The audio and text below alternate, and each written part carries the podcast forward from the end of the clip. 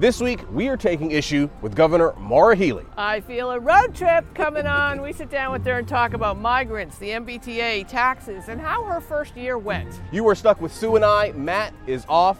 But as always, this is Taking Issue. Our nation was born here, not with a whimper, but with the spark of revolution. One more indictment, and this election is closed out. That's what democracy is it's a choice of the people, by the people, and for the people.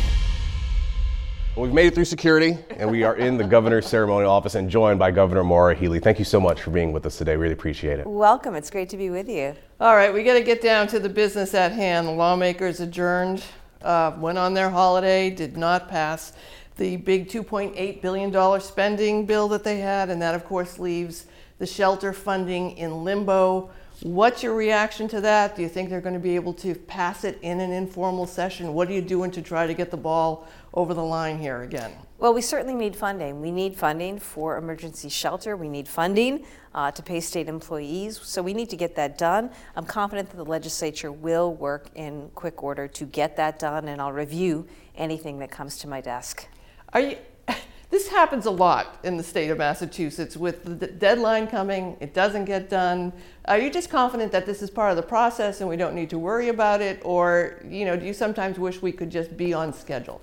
You know, um, it is part of the process. And as I look back over the, the last year, I think about our accomplishments. We cut taxes, first time in over 20 years. We delivered a terrific budget earlier this summer. And, you know, these are big acts. I just recently filed a major housing bond bill, major piece of legislation to produce more housing in the state. So I look forward to working that through with, with the legislature. But, you know, it's part of the process. I think we all understand the urgency that we're in right now in terms of making sure that people have housing in particular, the work we need to do to keep government running. And I'll continue to work alongside legislative leadership to try to deliver.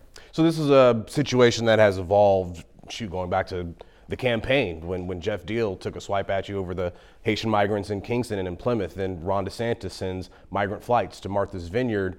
And now here we are with the, the state limiting the, the right to shelter, imposing a cap, uh, this is the supplemental budget not being passed. Has your administration been caught flat footed by this situation? Not at all. In fact, I'm really proud of the way that Massachusetts has responded. When you look at what's happened in other parts of the country, there are a couple things to note. Number one, we are seeing a number of new arrivals into our state because we have a law here that essentially ensures that people have access to and a right to shelter. Number two, we've seen people sheltered and housed, and I'm really proud of not just the state government and agencies that have stepped up, but our cities and towns, community providers. And what I've said is this you know, we've gone above and beyond in terms of taking people in, and that's why we had to put some limits around the capacity, but we're working through that. What's also really important is we're getting these people working. I called on the Biden administration to come here and help us process people to get their work authorizations, to get them working, because in addition to a housing crisis we have here, we need more homes, we need more affordable homes. We also have a workforce crisis around the country, frankly. So the quicker we get people working, who, by the way, want to work, the better we will be, the better for our economic growth and development. Just this week alone, we processed over 800 people out of shelter for work authorization.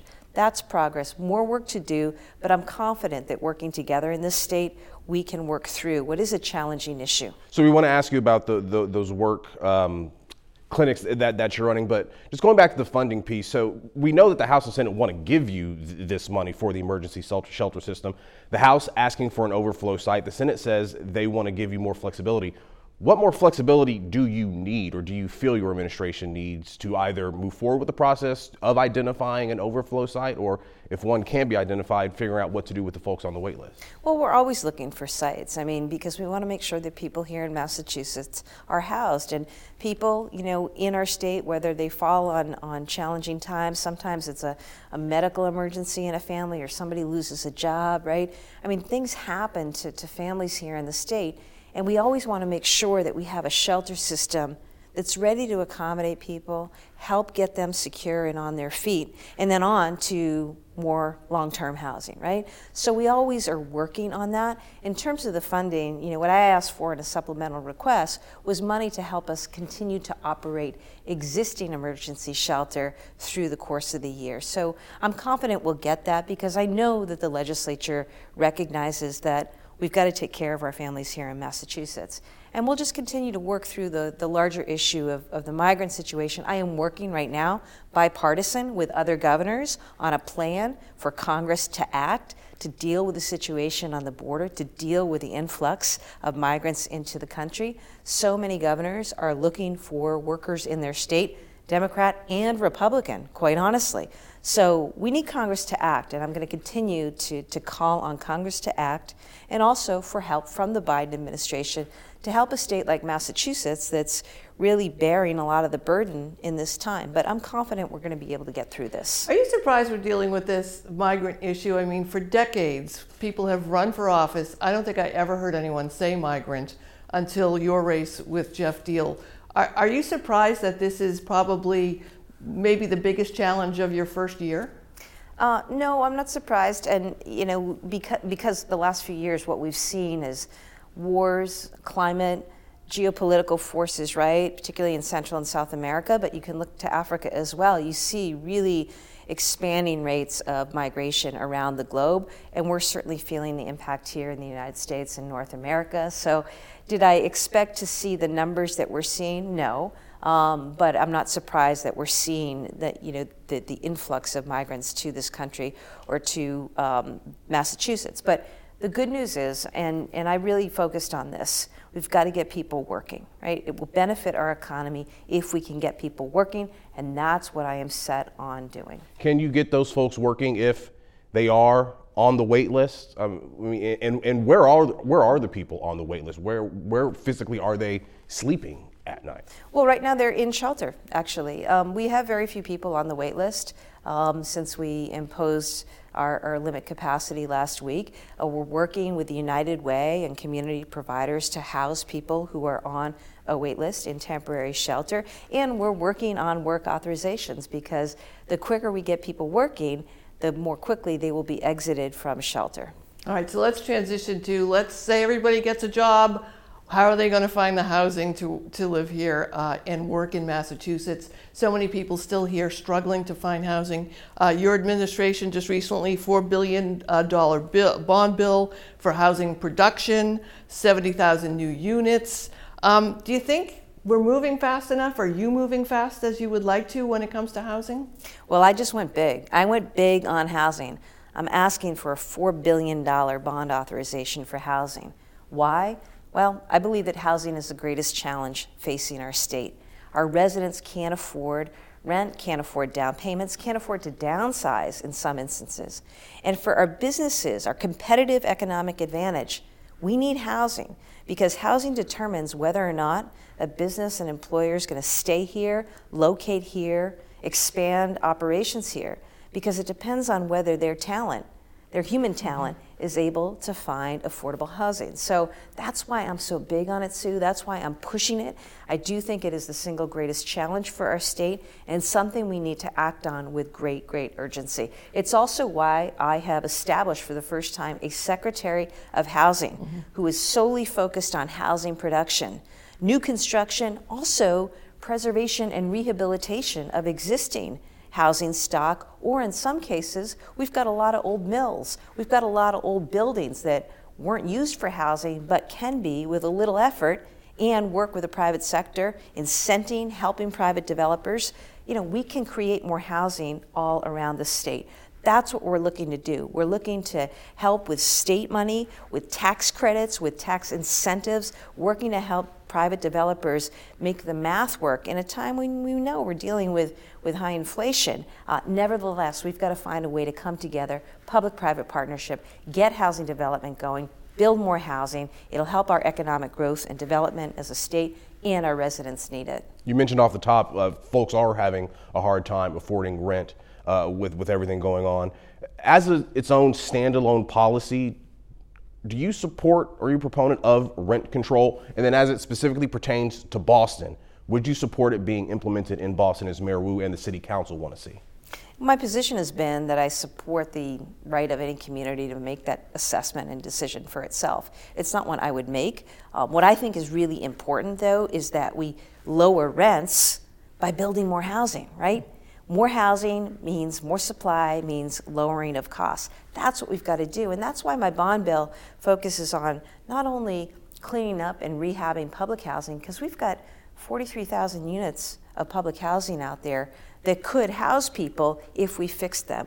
It's also incenting creating affordable housing, which we need, and a bunch of what we call market rate housing, workforce housing, all around the state through either new housing construction or the rehabilitation renovation of housing stock. And you know, the state has skin in the game. One of the parts of my plan is, you know, doing an inventory. What are the state properties right now that we're not using that we could use to build and create housing? So my view is we're all in this together. We got to work through it. And if we create housing, you know, we're going to see not only rents lowered, but we're also we're going to see housing prices lowered. But does well. that help folks who are in need right now? Folks who are looking at the, the end of their lease coming and saying, I don't know where I can afford to live that is close to my kid's school or to, to their job. And would rent control perhaps be a lifeline for those folks?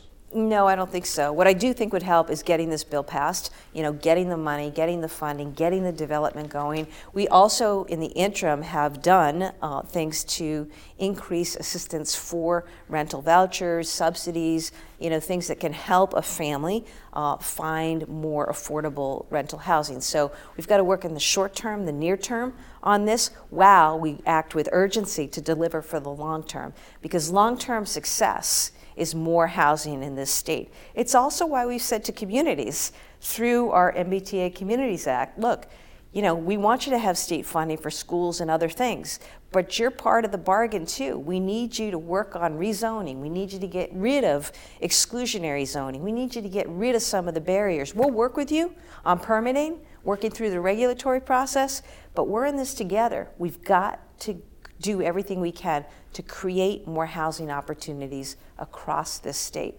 All right, talking about taxes and renters, uh, give you a chance to clear up some math. You know, you've heard of girl math and boy math, and then there's the rental deduction math that there was some confusing on.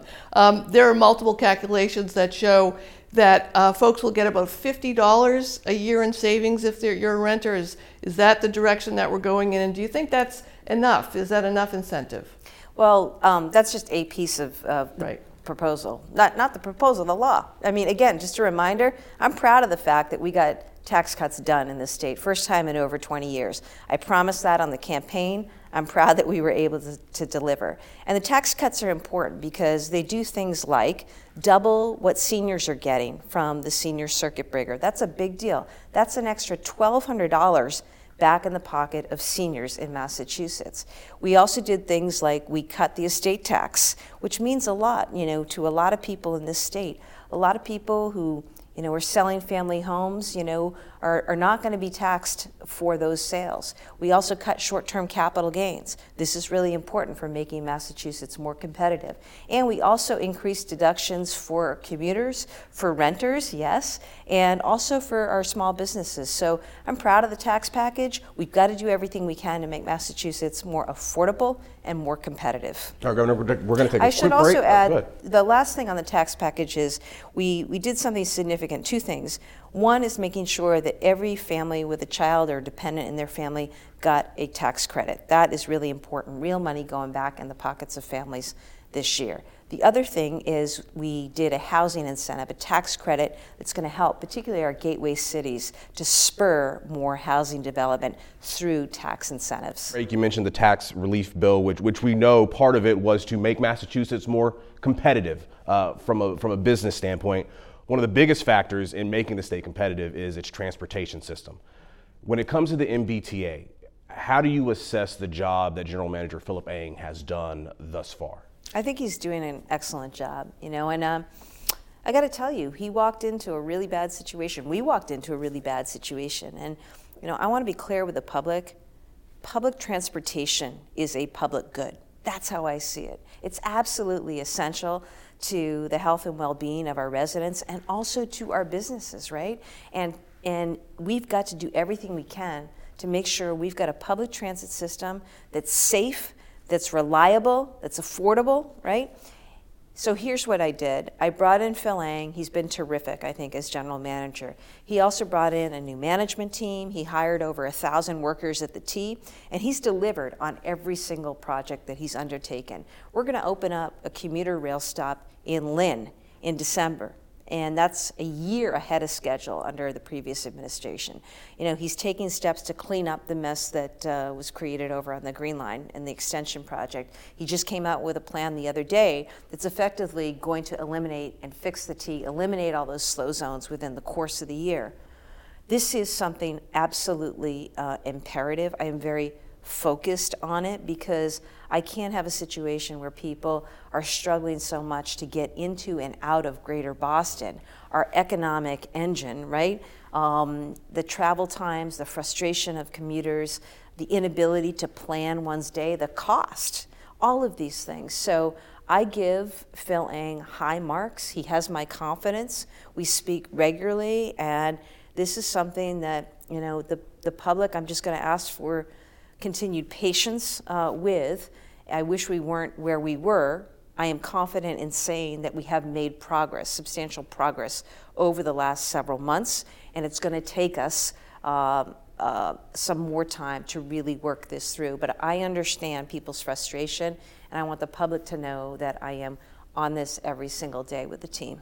I had uh, a friend say that having to deal with the MBTA problems is like having neglected your teeth for 20 years and then suddenly having to go in and get them fixed. And at that point, when do you say we're in a successful spot? Because there's a lot of work that has to be done, and you clearly inherited all of this after decades of neglect. How do you find, how can you communicate victories? Where, where can we start as the public using it start saying, we're going in the right direction? Well, I think one of the things we've tried to do is be really transparent about what's happening. Here's the situation, here's what's broken, here's our plan to fix it, and by the way, reporting back on when those deadlines were, were met. And, you know, as I say, like, just look at the, the red line, uh, for example, recently the Ashmont um, section. You know, that's a situation where uh, Phil made a decision to shut down for a period of days to get in there, fix the tracks, clean the stations mm-hmm. as well, and we reopened on or ahead of schedule there. Being clear about that, here's what we've identified as a problem, here's our plan, right, and how long it's going to take, and then delivering on that. The more we do that, the more it will build confidence, I think, from the public in, in the direction that we're going. Because we need patience, but you only have patience if you have confidence, right, mm-hmm. in, in the plan that you're being presented. We've also tried to work very closely with major Boston institutions, for example, employers, our colleges and universities, all the entities that are drawing people into and out of Boston every day to figure out the timing. When is it best we work on the red line or the green line or the orange line? I think people, if you give them a plan and you explain the rationale of what you're doing, they can support you, right? But I think for far too long, they've just seen no plan, no progress, mm-hmm. right? Mm-hmm. Um, setbacks, more delays. And so that we're changing that.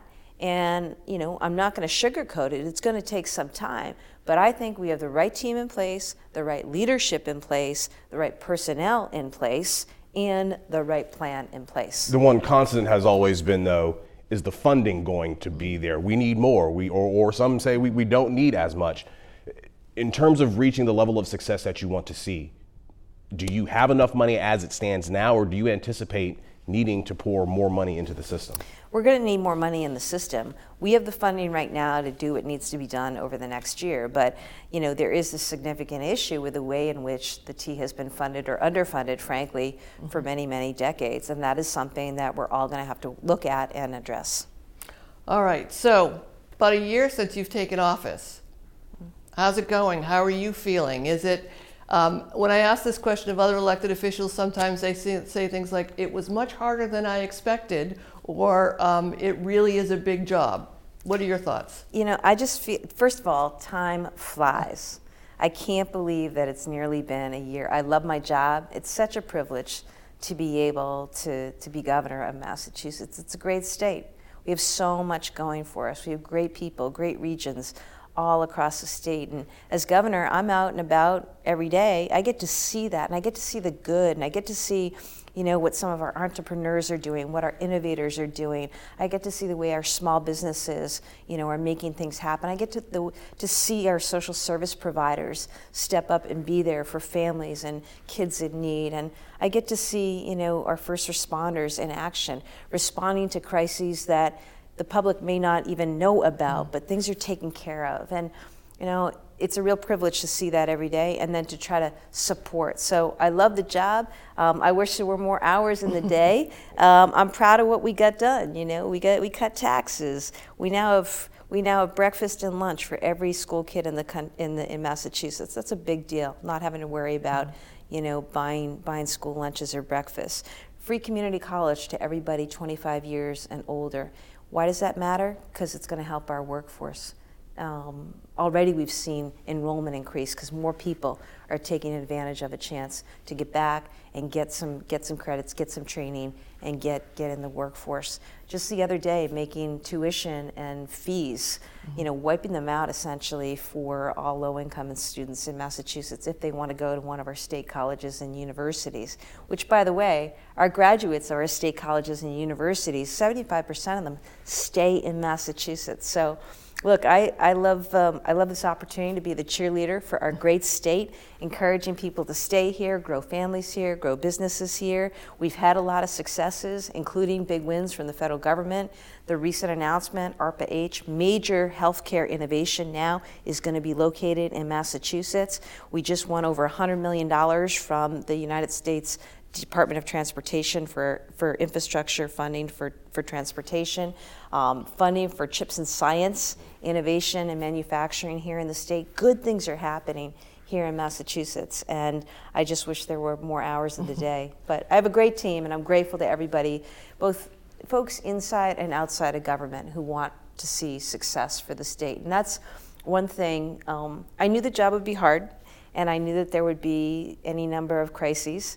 Some you could predict, others you wouldn't predict. Um, what I didn't expect to see, and it warms my heart to see, is so many people around the state who want to see the state succeed, right? Mm-hmm. Who love Massachusetts and want to do their part. And, uh, and we're going to need everybody in the time ahead. So we started this interview with a recent news item. We'll end it with a recent news item. Holiday season's coming up. Everybody's traveling. You know, this week your office said that it would no longer disclose in advance your out-of-state travel plans citing safety concerns. Can you tell us specifically what those safety concerns are, and, and should we, as, as members of the public, be concerned if, if, if our governor can't let us know where, where she's going out of state?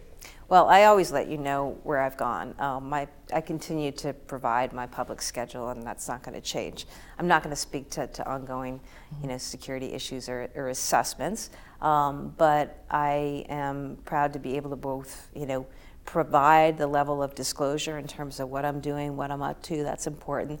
That's not changing uh, whatsoever. Are you personally fearful of, of, traveling out of the state, whatever these security concerns may be? I'm not going to speak to any of that. I'm, uh, I'm thrilled to be able to do the job that I'm able to do here in the state, or if I'm working outside of the state, because sometimes, you know, I've got to go to D.C. Uh, and try to try to uh, hustle for money and, and uh, bring good things back to Massachusetts. And I do meet with other governors from around the country because I think it's really important, particularly in this time, that governors from states, both Republican and, de- and Democrat, um, working together. You know, how do we get things done? How do we move forward as a country, right? And I think that what we have seen is the opportunity for states to really lead uh, particularly in this time, is, is great.